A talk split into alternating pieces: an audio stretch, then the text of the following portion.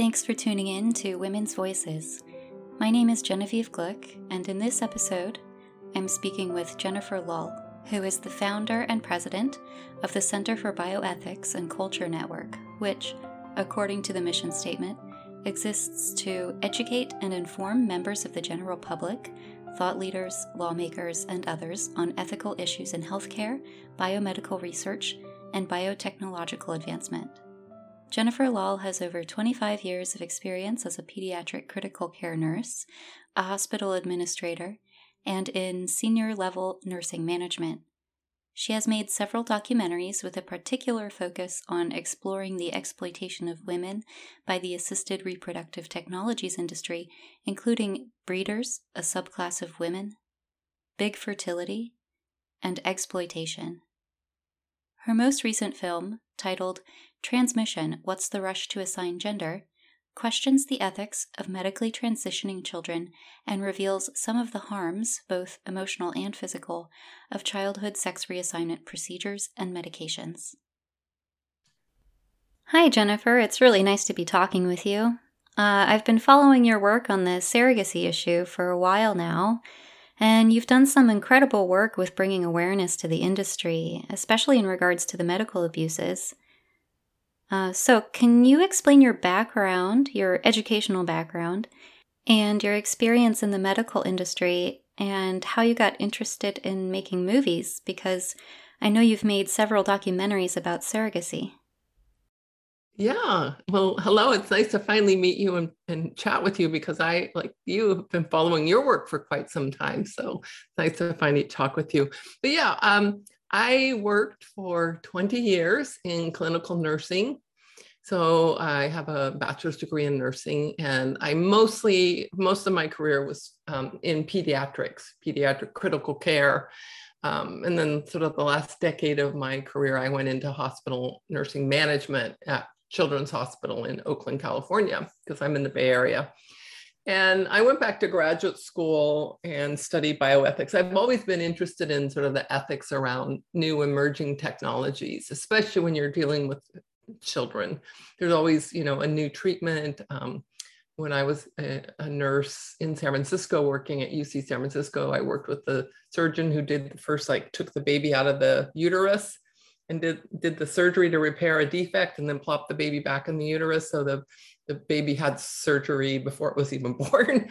um, so I was just always fascinated working mostly in university and big academic hospitals. You know, that's where you're sort of pushing the envelope. Um, and of course, in pediatrics, it's a lot of, you know, premature children that are born with lots of issues. And so I just had, you know, was really interested in not only pursuing um, an advanced degree, but also an advanced degree that was focused on ethics. You know, just because we can do something doesn't mean we should do it.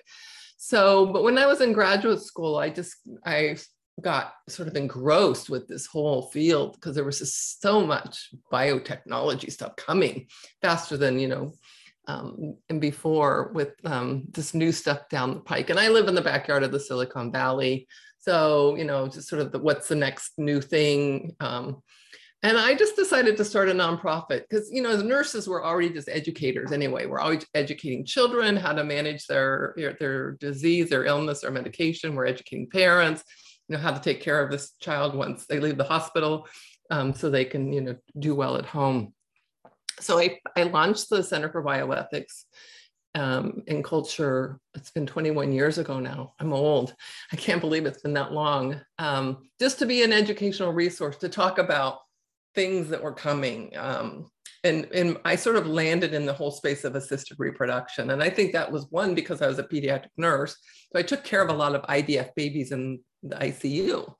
Um, because most people don't realize that, you know, just because we have this new assisted reproduction, it's not without problems to mothers who use IVF and then the babies.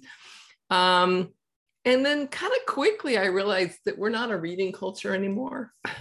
And that came about because I, I I pitched a couple of books and I wrote, you know, a pretty exhaustive um, book pitch with sample chapters and tables of contents and and you know, you know, publishers were just saying it's just a really hard time to, you know, sell books. and promote books. And, you know, unless you're sort of a, you've got 15 bestsellers under your belt and you just know you have an audience waiting to buy your book, it's probably not going to happen. And one of my colleagues who's down at Stanford, he said, you should make movies. People watch movies. And I thought, well, that's a good idea. So, um, Eggsploitation was my first film. Um, that's a movie about young women in the United States who were university students who saw ads to sell their eggs and did it and had horrible comp- complications we shot that film in a weekend, you know, two days of shooting interviews. And within four weeks, we had the film done, you know, scripted, edited, ready to go. And we won the Best Documentary Award in the California Independent Film Festival that year. And it just sort of set off, you know, it was like, okay, well, so that's sort of how we got into making movies. And people do listen to stories. Um, they're interesting, of course, they have to be interesting or compelling and so since then, you know, we've just sort of kept in that sort of space. So one of our big projects is what's the new film? And I think we've made nine now. So Trans Mission that we'll talk about later, you know, in our conversation is our most recent film. And that film was released in June, so three months ago. And we're quickly approaching 80,000 views on YouTube. So it's it's done really well in a very short period of time. But it's of course it's a really hot topic. So anyway, I'll stop there. But that's sort of the short version of the last 21 years. So, how did your work with assisted reproductive technologies lead towards the transgender issue and the medical abuses going on there? Was it related to your investigative work in surrogacy? I mean, generally, how did you get involved in this topic? Yeah, well, the um, sort of the the way the whole movement in um, third party conception. Third party conception means you're using either egg donors, sperm donors, and or surrogates, or some combination of all, all of those in some cases. And what happened was the trans movement sort of encroached in my space. So we went, went from, you know, assisted reproduction was helping infertile heterosexual couples to then we had men having babies. And we know that men can't have babies. Men were having babies because they were buying eggs and renting wombs. Then it went to trans women and trans men having babies through assisted reproduction. Um, and then uh, a big study came out, out maybe three, four months ago now, saying that trans women want to have uterine transplants so that they can experience, pregnancy, labor, delivery, the whole, you know, woman experience of being pregnant and having a child. Um, and then, uh, you know, just in my research, I found out that children, before they medically or surgically transition are offered fertility preservation. So freezing and banking their egg or sperm early before they transition to the opposite sex. And of course, all of my, my writing have been in uterine transplants and artificial wombs and women who are banking and freezing their eggs so that they can keep working at Google and Facebook and not have to stop out of the job market. So all these things I was already writing about and concerned about all of a sudden was happening in the space of the trans movement. And that's when we decided that we would make a documentary film. And because um, I was a pediatric nurse and my partner in this film, Kallie Fell, is currently a labor and delivery nurse, we focus predominantly on the debate around children and allowing children to medically and surgically transition and the ethics um, around that debate. Yeah, it's interesting you brought that up. Uh, yeah, essentially, as you're saying, they're expanding the fertility market to people that they are making infertile. So they're medicalizing gender nonconformity and causing infertility in people, which just drives the surrogacy market, don't you think? Yeah, and there, you know, a lot of the, you know, we'll talk about a lot of the drugs are similar. You know, egg donors and surrogates take Lupron. Children are put on Lupron. Um, you know, fertility drugs, hormones are all part of the whole assisted reproduction and trans package. Now, they're different specialty physicians. You know, you're not seeing a reproductive endocrinologist if you're a, a, a child or uh, an adult who's wanting to transition um, to the opposite sex, and not that you can do that.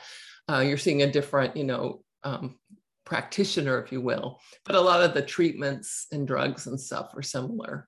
So there, there's a and and then this the whole ethics around it. You know, one of my concerns as a nurse is what is the proper role of medicine in this space of assisted reproduction and this, this space of transitioning when we see a lot of um, a lot of it's driven by profit and big money, big fertility, big pharma. Um, and that's sort of a corruption of just good medical practice when we're doing things without really good studies and safety and protections and things that were really important in my years of working in hospital nursing. You know, we never really used patients or exploited people um, for their body parts or, or for our checkbook. I want to come back to that point, especially about Lupron.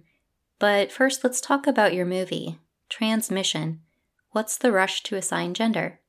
First of all, as you said, it's doing pretty well on YouTube, with over 80,000 views already, and it came out at the end of June. So that's incredible in the first place that it hasn't been removed yet, and so many people have watched it. I think you did a good job of making it a palatable amount of time so viewers can get a wealth of information in there in only about 50 minutes. What was one of the most surprising discoveries for you in the process of making this documentary? Well, there was a few, but I think, um, and I've said this to other people I've spoken about since the movie came out, because we did interview two detransitioners. So, for those listening that don't know, that's people that did medically surgically, you know, try to alter their body um, to the opposite sex and then realize that it didn't solve anything. And those are just really difficult stories. Um, you know, because these are people, the two in particular that we interviewed, you know, just had massive amounts of childhood trauma, you know, abuse, neglect, um, you know, just, you know, things that are just chilling to even imagine that children go through. Um, and so they were, you know, they were just troubled people that thought they got wrapped up in like Hacsi talks about, you know, this ideation, you know, just wrapped up in this being born in the wrong body kind of stuff.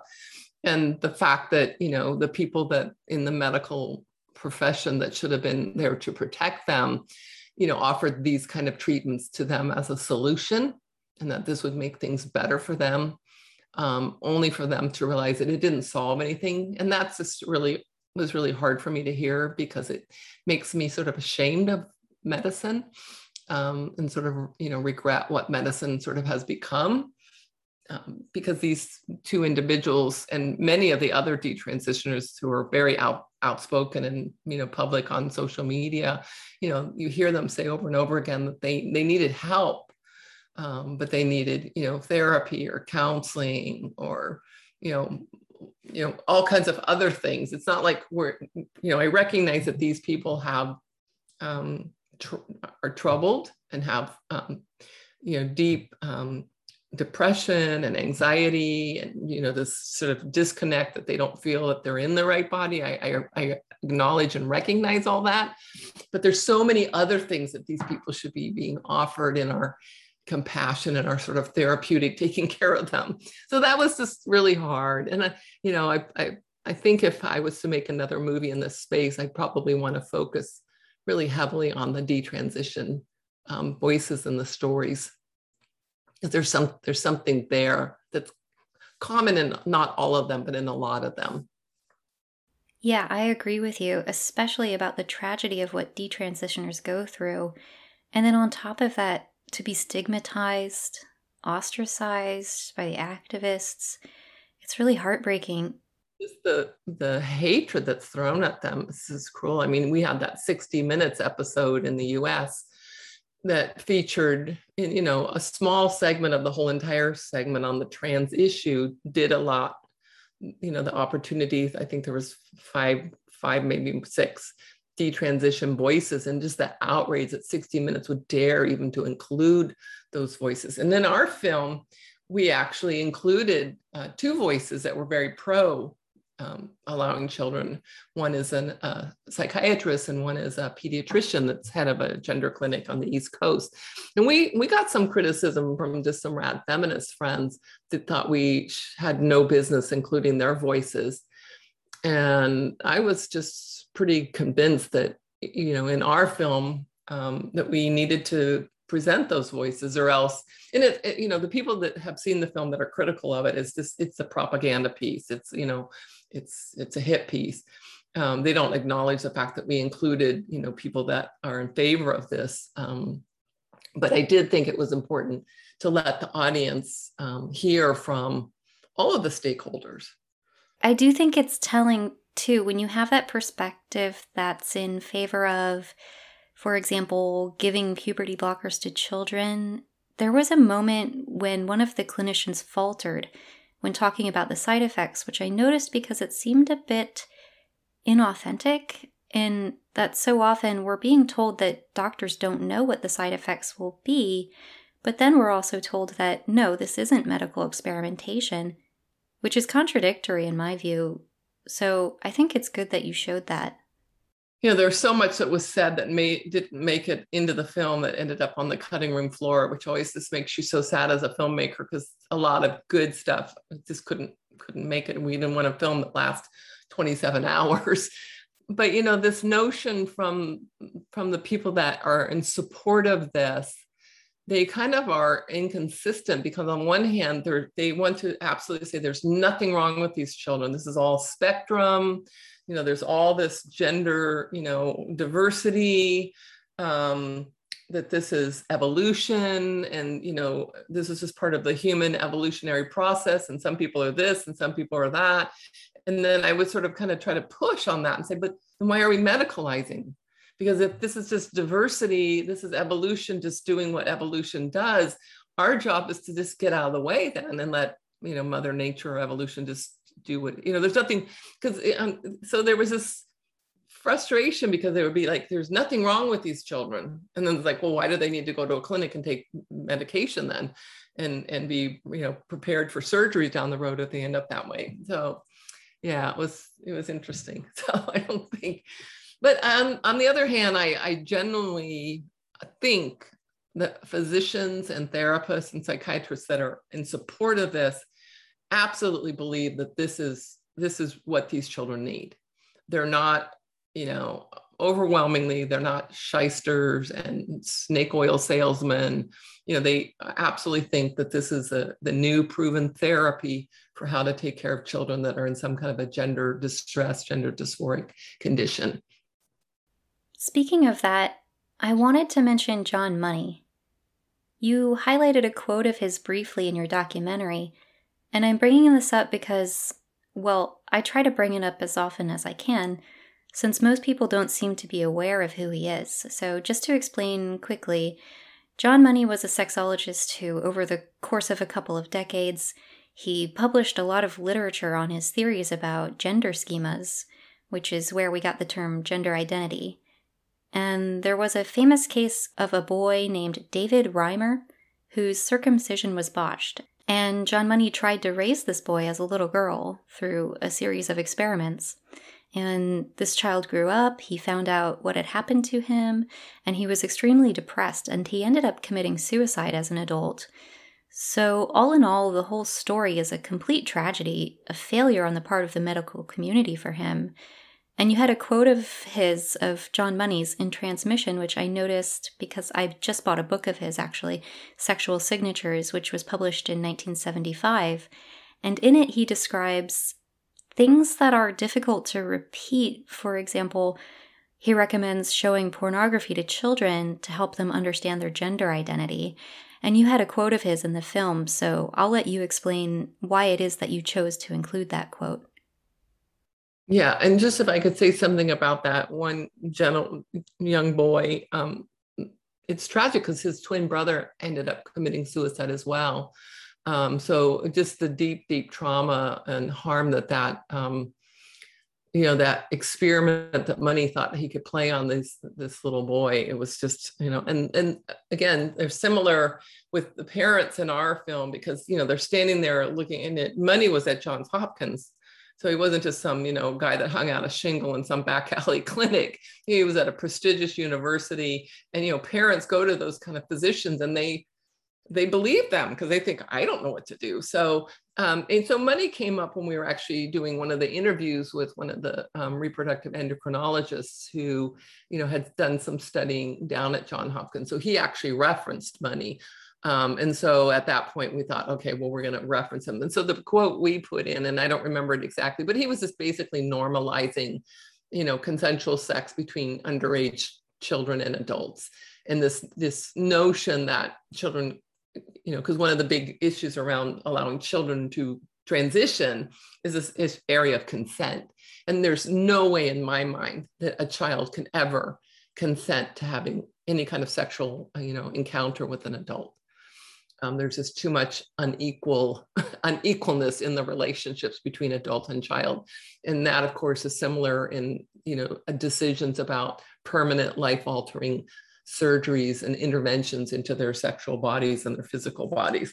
So um, you know the you know you know money you know started out just sort of working on you know transsexuals and men with fetishes and and you know part of him he was just trying to normalize all this. Again there's nothing wrong with these people. And you know it's this the same old stuff we find ourselves fighting over and over again. You know we don't want men in women's prisons. You know i'm sorry. There's there's there's no equalness here. There's no equalness with children and adults. There's you know there's just not no way to level those kind of playing fields. So and and you know, as an educational um, documentary filmmaker, you know, we wanted the audience to know sort of the roots of some of this thinking. Of course, it's not exhaustive, and that we can, you know, hang all of this at the feet of money and his horrible experiments and what, what he, you know, what he did. But you know, just to give a little historical perspective of how did we get from, you know, men that just liked in their privacy wear their women, their wives' underwear, you know, to sort of sneaking around, dressing up like women, to you know, you know, it's part of a. Uh, there's there's some history there. For sure, and I always find it interesting that trans activists repeat this line that gender and sex they're not the same thing, but then advocate altering their sexed bodies to try to match gender stereotypes, but also that a lot of this way of thinking, at least on the medical side, has come from sexology. John Money was a sexologist, and several other pioneers of the surgeries and medical interventions were sexologists. And these are people, mostly men, who were studying sexuality. And I mean, it just seems pretty clear that the root of this is coming from a place of a kind of adult male sexuality, and now we have this being expanded to include children. Let's go ahead and talk about Lupron, though, this is something I've been really wanting to talk about with you because of its relation to the surrogacy industry. So, can you explain what the connection is between surrogacy and the medicalizing of gender nonconforming children, especially in regards to the use of Lupron? Yeah, well, first, let me just say Lupron is a drug that has a really bad history. I mean, there's just been, you know, um, lawsuits and complaints. Um, a, a, colleague friend of mine, I've lost touch with her over the years. She runs a site called the Lupron Victims Hub. She herself, you know, was given Lupron and, and has lives with lifelong chronic um, health problems. But it was first FDA approved for men in end-stage prostate cancer. Um, in, in, the hopes of shrinking the, so they would put men on, on the, to shrink the prostate down, you know, to, to try to get it either into a manageable size that they can go in and resect it, cut it out, remove it, you know, radiate it, whatever. And then I think several years later, it did get an FDA approval for um, use in endometriosis, but it's an um, uh, it's a drug that stops the um, in women which is why they put it on egg donors or uh, in egg donors or women surrogates. It sort of, um, I, I use the word, the phrase medical menopause. So it stops ovarian function. So in the egg, egg donor, they want to stop her ovarian um, function, put her put her into medical menopause because they're trying to synchronize when they want to um, harvest her eggs so that they can make the embryos that are going into whoever else's body, you know, another woman who needs an egg donor or a gay couple that needs an egg donor. Um, and so after her eggs, her ovaries have gone to sleep, um, and they decide it's now time to wake them up again, then they will put her on different hormones to cause her ovaries to produce lots of eggs. In the surrogate, again, it's, it's used to time. They're, you know, they're trying to get the surrogate mother's cycle her womb ready for the embryo transfer that she's going to carry as a surrogate mother. So they want to stop her her cycle, you know, put her ovaries to sleep, and then put her on the hormones to start them preparing her uterus to receive this embryo. Children, um, you know, they do use it sometimes in the case of what's called precocious precocious puberty. So there are cases where children, um, and it's not in their best interest medically to go into puberty at say five or six years of age. Um, so there are medical indications where a child who's just showing really, really early signs of going into puberty, that they will put these children on Lupron for a while and then try to start puberty, you know, at and again, there's no normal puberty, you know, it's a wide range. And we know because of environment and affluence that we're going into puberty much younger now. When i was you know around it was like 11 12 13 me and my girlfriends were having our period and now it's sometimes little girls as young as nine and even younger. So sometimes in that case i'll put children on it just to um, let them be children longer. So they're not a six year old that has a beard and an adam's apple and a deep voice and all the kids are making fun of them or a little girl who's you know in kindergarten and starting to sprout breasts. Um, uh, but yeah, so they do use it too to block puberty. So in the Trans Mission film, there's this sort of magical thing that has to happen. We have to pause or block puberty. And so these children um, are, are put on Lupron to stop them from going into puberty as if they were a precocious pubescent kind of a child. But it, what's interesting is most people don't realize, and I take every opportunity I can to say, is that Lupron has what's called an, a category X rating. So drugs that are approved by FDA are given different kind of categories of, um, you know, uh, risks and are they carcinogenic? Um, and Lupron is category X, which means if you get pregnant while you are on Lupron, and that is raging through your system, your chances of having a child with major uh, uh, deformities is very, very high, if not guaranteed. So I always say, you know, it's just, it's out of it's crazy out of our mind that we're putting, you know, egg donors who may be sexually active, even though egg donors are told don't be sexually active while you're in your egg donation process. But you know, people are not always compliant. Um, and the same with surrogate mothers, even though they're told do not have intercourse during this period of time um, you know, things happen. You have too much to drink, you know, your husband comes home looking really good or your boyfriend or whatever. Um, so you're kind of playing with fire when you put um, people, and again, these, these are women who don't need this drug or children who don't need this drug. Why are we putting people on these drugs that they don't need that have, you know, you know, some, some like in the case of many on the Lupron Victims Hub, you know, the, a lifelong of chronic problems that are probably directly resulting from taking of Lupron. It would be a great day if Lupron got pulled off the market. And it's not uncommon to use drugs off label. So even though it's not been approved for this use, we have all kinds of drugs that are used off label all the time. So I'm not just bashing the it's off label and you know it shouldn't be used um, because you know it's just a, a long process. And once a drug has been FDA approved, onto the market for that use. It got its FDA approval. It can then be used in any way a doctor sees fit. Um, and sometimes that lends itself to really good information because they'll put their patient on a particular drug and they'll notice a benefit that they weren't expecting. And it, oh, oh, by the way, it fixed this or it fixed that. So part of, you know, being able to use drugs off label isn't always bad. Um, but in this case, it's proven over and over again to be hugely problematic. Yeah, so there are a couple of things I wanted to say about that, which is first of all, the 2001 lawsuit where the makers of Lupron, Takeda Abbott Pharmaceuticals, were found to be essentially to be bribing doctors. So they were providing kickbacks to doctors for prescribing Lupron. And at the time, this was the biggest medical fraud lawsuit in the US. TAP paid out an $875 million settlement. And the other thing I wanted to mention is that I'm not personally convinced that the side effects of Lupron are unknown because of the known side effects experienced by women who have been put on Lupron for issues such as endometriosis, uterine fibroids, and so on. And we do know, for example, that they have chronic pain, brittle bones, early onset menopause, uh, women in their 20s reporting their bones fracturing, their teeth falling out. Awful, awful things, you know? And so here we are taking that same drug and giving it to children and saying we don't know what the side effects will be. Well, I think people are saying that because they're saying we don't know what the side effects will be for children, right? Whereas we do know what the side effects are for women and what the side effects are for men. I find it astonishing that this drug, Lupron, is only given to men when they are in need of cancer treatment or dying of cancer or when they are convicted sex offenders.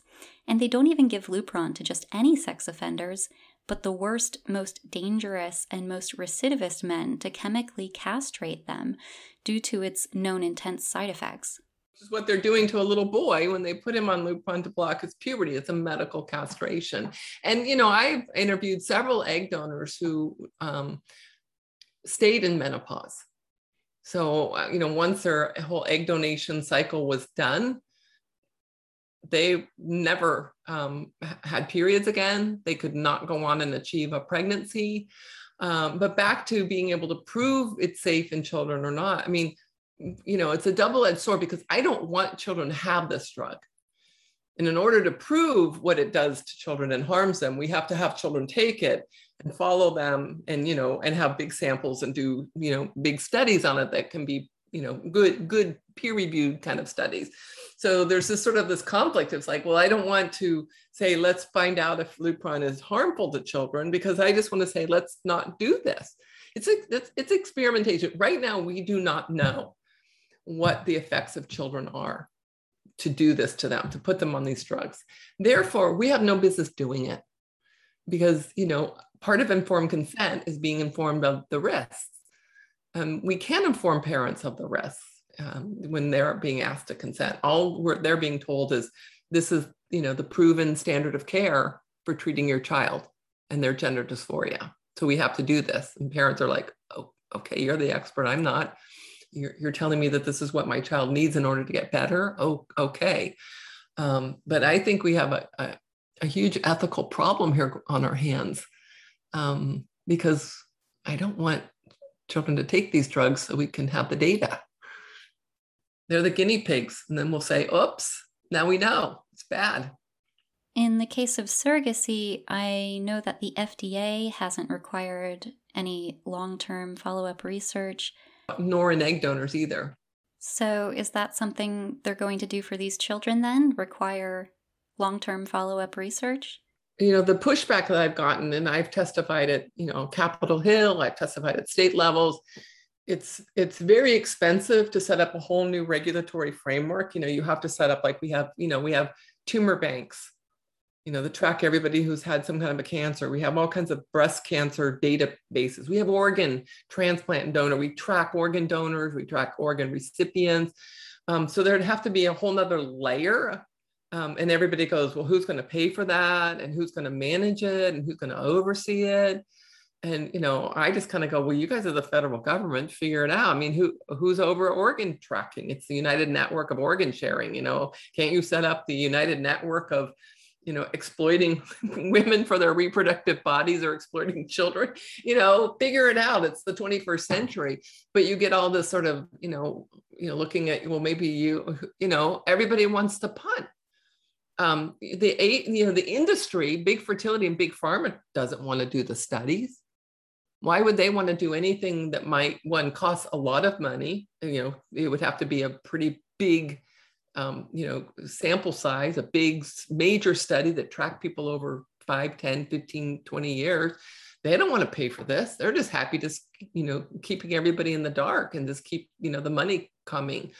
Um, so you know it just gets back to you know that's why i'm so hell bent on just educating people. Please don't sell your eggs if you're thinking about doing it. Please don't ask a young woman to risk her own body because you need her body to help you get the child of your dreams. Please let's stop you know experimenting and harming children and doing things that we can't undo we cannot reverse. We cannot give them back whatever it is we we cut off or or add on or you know um, listen to the detransitioners. Let's figure out another way to help these children that are clearly in distress. I find it a bit hypocritical, this focus by the trans activists on saying things such as, without these drugs, these children will kill themselves, which is ethically highly questionable, in my opinion, in the first place, because it introduces suicidality to children, and kids are very suggestible. But at the same time, there was an actual real spike in suicide attempts among young girls, which has been directly linked to social media use. And there seems to be this silence about that from trans activists and people promoting puberty blockers. So here we have a hypothetical suicidality situation versus a documented ongoing situation at the moment. And I don't know if you read Abigail Shrier's book, Irreversible Damage, about the rise of young girls presenting with what's called gender dysphoria, which truly is a kind of a body dysmorphic disorder. And girls are much more susceptible to dysmorphia, much more so than boys. And I wonder what your thoughts are on that. Several of the parents that we interviewed in Trans Mission talked about how the suicide, uh, my words, card is played you know, if you don't do this, your child will commit suicide. And what I found extremely unconscionable is that oftentimes the physician would say this to the parent with the child right there in the room. And as you say, children are very susceptible. You know, those are big people conversations that should not be having being taken place, you know, with minors, you know, in earshot. I think that's just uh, unprofessional, unethical. I'm sure it's not illegal, but it's just really bad um, practice of care. Um, and we don't have that kind of data on, you know, if we don't allow children to transition. This is a new phenomenon. You know, when when I was, you know, in the heyday of clinical nursing, you know, we had all the yeah, mostly, not always, but mostly young girls that were in hospitalized because they just had severe eating disorders to the point that they required hospitalization, you know, whether it be, you know, anorexia, starving themselves to death or bulimic or binging and purging or something you know, then it went, to, you know, it went to cutting. Um, you know, now it seems to be this sort of trans, you know, I'm born in the wrong body now. I need to be a man, or you know, but it it it's it's definitely an area that needs study and attention because anytime um, you're dealing with a suicide potential, there's so many factors you know, and we and I saw that back to the detransitioners. You know, where were the um, the the road guards when these people entered into the you know the trans space of of medical that were saying, you know, what's your home life like? You know, what's your school life like? Which what you know, uh, what's your relationship with your parents? Um, are you on some kind of an autism uh, spectrum. Uh, I got an email just the other day from some grandparents who say their five year old grandson is now being transitioned by his parents to being a little girl. And the grandparents say he's, since he's two, he has horrible OCD. You know, we know a lot of these people have OCD. So we play the suicide card, like, oh, you got to do this, because, we don't look at all these other things. How much time is, is this child spending on the internet? You know how i mean you just you know in the research of this film you know i spent way too much time on snapchat and on tiktok and on instagram.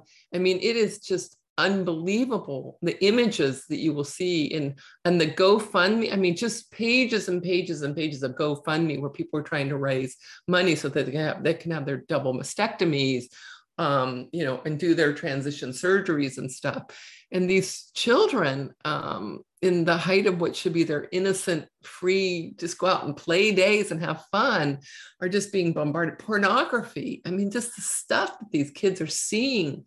Um, that I think, you know, there's so much other things that we need to be talking about versus, oh, if you don't do this, they're going to kill themselves. That's just lazy.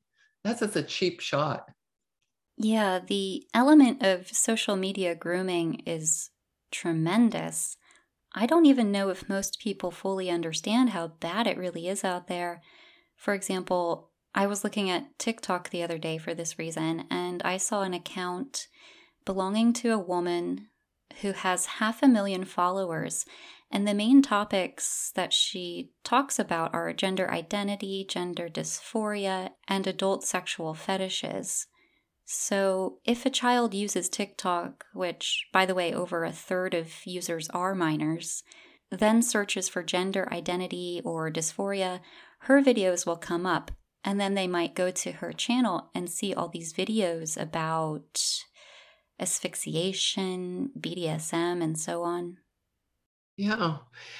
And I was shocked because a lot of the physicians who practice this type of surgery, um, they have their channels where they're peddling their wares. And I'm like going, holy dear Lord, what is, you know, I'm just, yeah. So um, yeah, if if chil- if suicides are on the rise, there's a million other reasons that we should be looking at what is causing children to just, you know, end end their lives.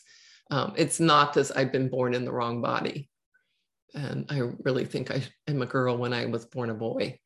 Yeah, I completely agree with you. And just speaking of this again, just briefly, I wanted to share another example with you I saw on TikTok, which was an account belonging to a 16 year old girl who had medically transitioned. And in one of her videos, she said that when she was eight, she identified as a lesbian, but then began identifying as a boy and started puberty blockers at the age of 11. And by the age of 15, she had undergone a double mastectomy, and her videos are among the first to appear if you search the term top surgery on TikTok, which, by the way, has over 800 million views.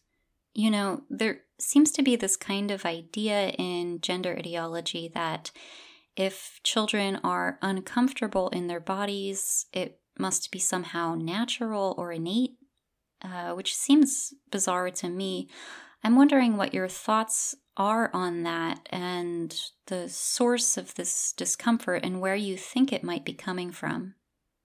Yeah, I, I don't I don't know that I can answer that definitively, but we all just know you know the growing up is, is awkward and hard at times and some phases of growing up and, and developing from a child you know into an adolescent into a young adult into an adult you know there's just all the you know acne and awkwardness in your body and you know your body starts doing things and you're like Whoa, what's going on here? And, and, you know and there's all this pressure at school amongst your peers.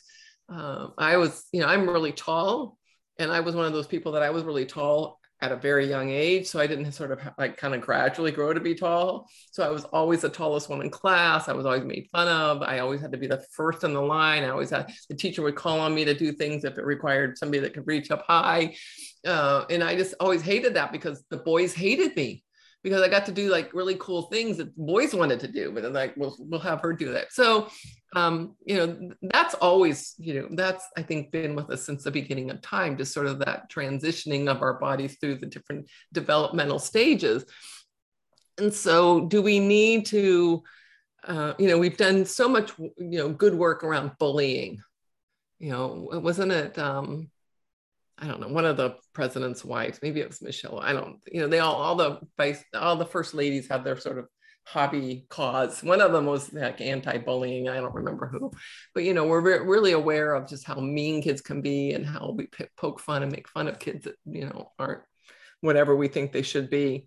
Um, yeah, and I, I don't know, but I just, oh, I, if we could just get kids off screens you know, because they're being influenced and they're just, you know, we know that you can filter a million ways to make yourself look prettier and all these girls with their pouty lip, duck lip selfies and make, you know, it's get, you know, get kids off their screens and just, you know, back to be just being friends with people that they can be with in person. Mm-hmm, yeah, I think a real conversation needs to be had about the impact of technology on body dissociation, body image. Um, I do see that starting to happen more and more these days, so that's a positive development. But in my opinion, the time spent with technology and social media is definitely influential in this gender movement and possibly even in the condition of dysphoria. So, what is the main underlying issue for you? And by that I mean, what is it that you think that's really driving this movement. Um, different people have different ideas about what's going on. You know, in my case, I do a lot of work looking at the role of pornography, the sort of sexual side of things, so to speak. So I'm just wondering for you if there's something you see as the fundamental problem here or the issue that you are most dedicated to bringing awareness to. Yeah. I mean, what really is driving me is um, stopping this from happening to children. You know, that's what why I made the film. That's why I, um, you know, I'm trying to get everybody in the world to watch the film.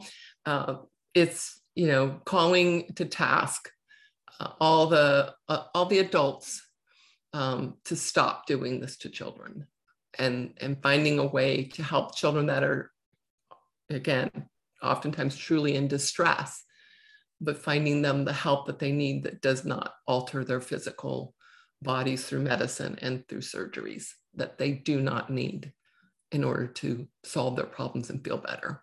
You know it's a it's you know it's calling to task the medical profession to stop doing butchery to stop chopping off healthy body parts and thinking that that's going to help somebody and what has been the reaction so far to your film? Have you gotten some comments from parents or from politicians? Um, yeah, well, like you said in the intro, the film hasn't been yanked off of YouTube, which on day one we thought, how long will it stay up before they pull it? So we also actually already have it on Vimeo. We we built a Rumble page. We have the film on Rumble. So the film is on other sites because we thought you know immediately we're going to just get canceled and get the film pulled. So that was a good reaction that we so far we have not had that. Overwhelmingly the thousands of comments on the youtube channel are overwhelmingly positive. Yes there's some negative. Yes there's some trans activists saying that this is a propaganda film. Um, you know uh, um, so that's out there it's being translated right now into Hungarian, into Chinese, because we've already been contacted by people in Hungary and people in China that have seen the film. So we're, you know, that's been an, an sort of unexpected outcome. And so we're already thinking that that will probably happen with other countries as word gets out more on the film. Other countries will want to do that. So we have a really friendly, favorable, no charge. You guys just translate the script and send us a, a, file of the translated script and we'll throw it up in YouTube with the subtitles. Uh, nothing legislatively, but you know, it's a September. So when the film came out in June, all the legislation, you know, all those cycles, the legislative cycles were not open. You know, everybody was out in their districts over the summer, shaking hands and, you know, kissing babies and trying to keep their, their constituents happy. So whether or not we will see some laws being introduced, particularly here in the United States, um, whether we're called to testify, whether we're called to screen the film in you know capitals to legislators. We haven't had that. We have been disappointed that we haven't gotten any good mainstream media press.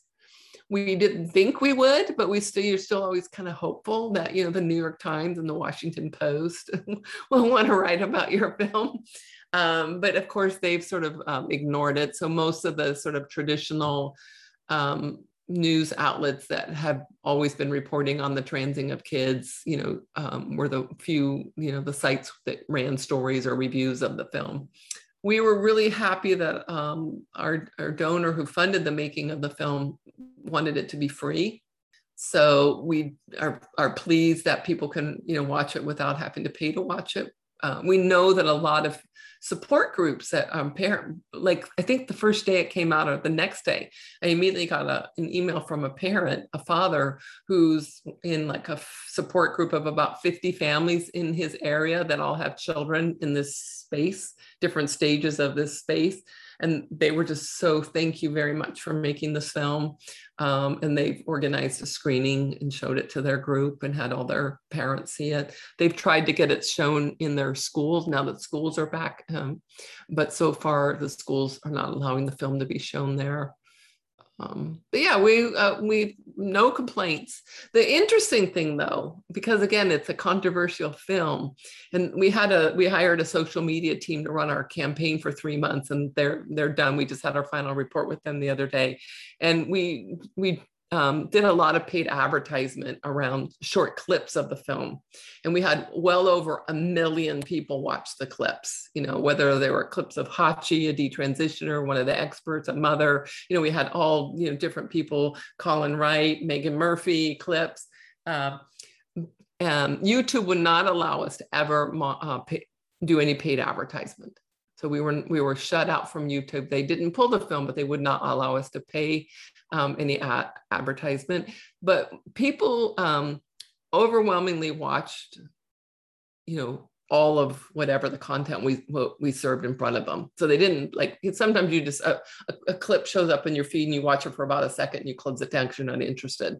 And it was like 97, 99% of the people that you know had something show up in their feed watched it to the end the liking and the sharing was almost zero because people don't want to be outed. So they would watch it, but they didn't want people to know that they liked it because you can watch something and nobody knows you watched it. We we knew they watched. We didn't know we don't know who they are, but we knew people were watching it. But the people who were watching it didn't want to like and share it. And we know the cost. If you speak out and you're in favor of this film, you know, you lose your job you know you're ostracized at the cocktail parties or in the neighborhood or at this your kid's school. So you can't be like liking and sharing. Everybody watch this film. So it was really hard to get momentum for people to say please watch this film. It's the best film. You'll you, it's really important whatever. That just it, it did happen but not in the proportion to how many people were consuming all of the content. Um, it, you know, a lot of times those kind of are more equal. People were like really riveted and like something, and they'll tell their friends but we, we we can't prove that but we think it's because the minute you like or share something that's public. Speaking of the backlash have you received any yourself personally for the issues that you discuss? I mean surrogacy itself being a controversial issue as well. Yeah i have my share of haters. I have my share of you know trolls and and people who say horrible things about you know i should you know one person said I should brush my teeth with a shotgun, and one person said somebody should put a bullet through my head. And, you know, they're just, I think somebody told me to suck a bag of dicks, you know, just really, and of course they never put their name to it. They're some, like avatar or troll kind of person. Uh, yeah, but you know that I don't really care. Honestly, I don't care. I am I'm not worried about. I work for myself. Um, I'm, I'm my, my own boss. I'm not going to fire myself and you know I, I run a nonprofit so so far the people that support our work financially you know or keep supporting our work so we're still in, in business. But you know people like Meghan Murphy you know she, her livelihood was immediately cut. And that was one area we never did paid advertisements on twitter because we did not want to get you know twitter is much more prickly about you know who they who they block and who they censor. And so we just stayed away. So we all of our promotion was heavily facebook um, instagram tiktok. We tried snapchat but snapchat would not let us do any paid advertisement like youtube. Youtube would let us do paid advertisement to our short little clips but no paid advertisement to watch the whole film. And was that immediate? Immediately. How did they know yeah, I don't know. And you know, um, you know, when you sort of set your parameters to try to monetize stuff that on, is on your channel, a lot of our content on our channel we're not allowed to monetize. And so, and you know, and and they, you know, they kind of have these pat answers around, um, you know, our our paid advertisers wouldn't be interested in this content.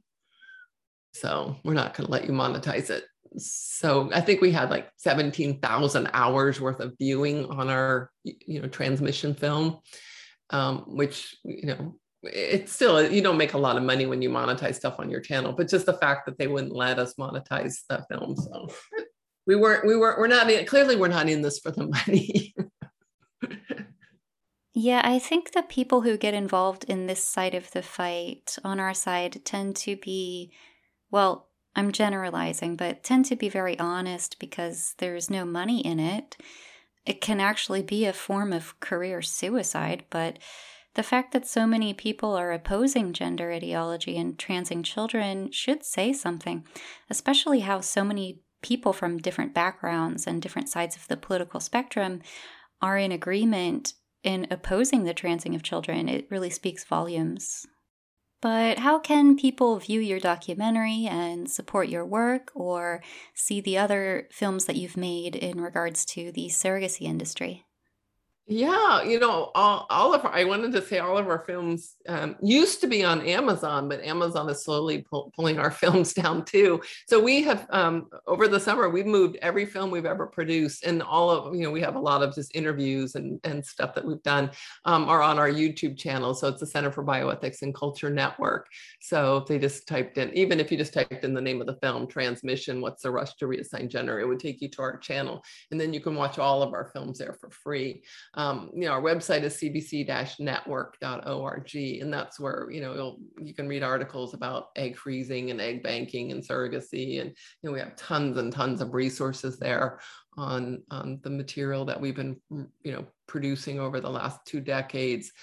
Uh, but yeah, I think a first first stop just over to the um, YouTube channel is a good place to poke around, and you can watch movies to your heart's content for free. We just said, forget you, Amazon.